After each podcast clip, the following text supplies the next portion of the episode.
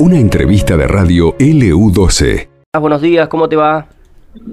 Chicos, ¿cómo les va? Buen bien, día para buen día. todos en esta linda mañana que tenemos aquí en la ciudad de Río Gallegos. Contarles en esta oportunidad que estamos en el gimnasio. Vamos a empezar diferente a como solemos hacerlo todas las mañanas. A ver. Estamos en este momento, les contaba, en el gimnasio del colegio este, secundario provincial número 19, Ajá. que lleva el nombre de cincuentenario de LU12, está padrinado por nuestra radio Sí. y este hoy están egresando una tanda de esos alumnos que terminan su quinto año.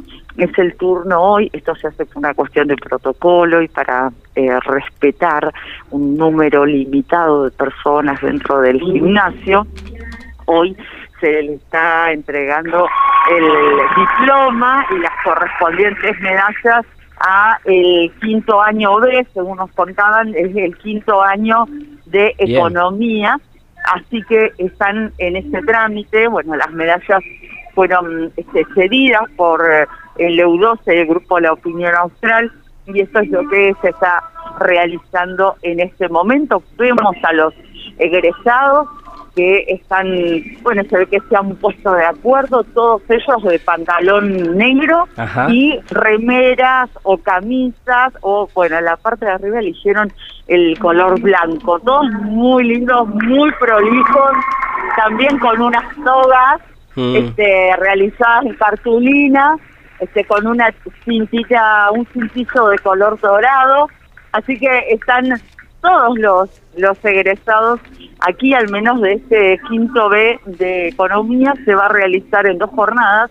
Hoy, eh, martes, esta primera tanda de egresados, hoy ma- martes 14 de diciembre, y mañana miércoles culminarán. Son 75 en total los este, jóvenes que egresan, que terminan quinto año y que hoy, Ah, junto a sus familias y la comunidad educativa, están viviendo un momento muy especial. Eh, respecto de, del lugar, bueno, como, como sucede en cada una de estas ceremonias, están los egresados sentados todos juntos a un costado con las sillas y los padres invitados que no son muchos Claro. digo no Dos Se por, nota fami- que es dos por familia son, ¿no? Dos por familia. generalmente es en la modalidad exactamente.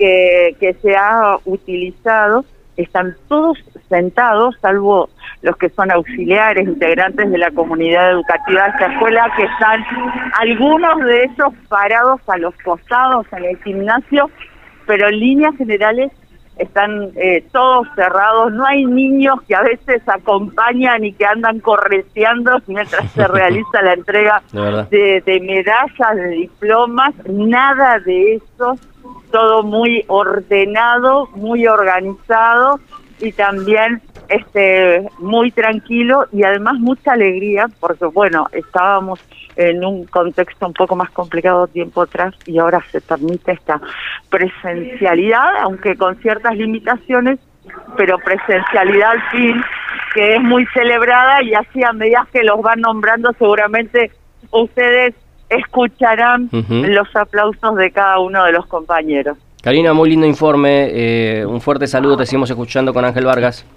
Un abrazo Gracias, grande. chicos. Hasta luego. hasta luego. gracias. Hasta luego. Ahí estaba Karina Taberner desde el, el colegio 19, en este Sí. caso, eh, bueno, eh, con los egresados y además también en esta escuela que eh, es apadrinada por eh, la opinión austral, por el grupo de la opinión austral, ¿no? Por el Sí. U12.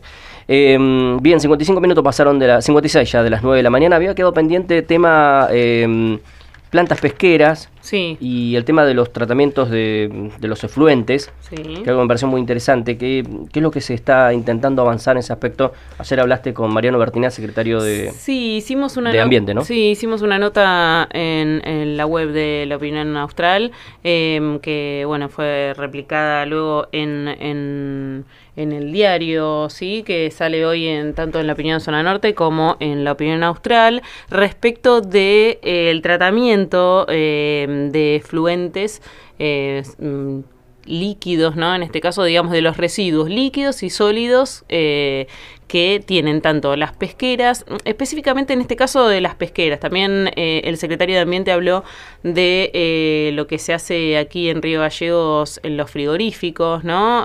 que hace poco han hecho inversiones para avanzar en ese sentido y lo mismo se espera que suceda con las pesqueras, específicamente, por ejemplo, en lugares como en Puerto Deseado, donde la actividad pesquera es muy fuerte y eh, los residuos, ¿no? De, de, por ejemplo, de la pesca del langostino, tiene que estar tratado de una manera para que cuando se devuelva a los grandes, em, esto no, puede tirarse, digamos, los residuos líquidos en una laguna, sino se hace, por ejemplo, en el mar, eh, que es de, gran caudal de agua, pero antes tiene que pasar por eh, una planta de tratamiento, ¿no? Eh, para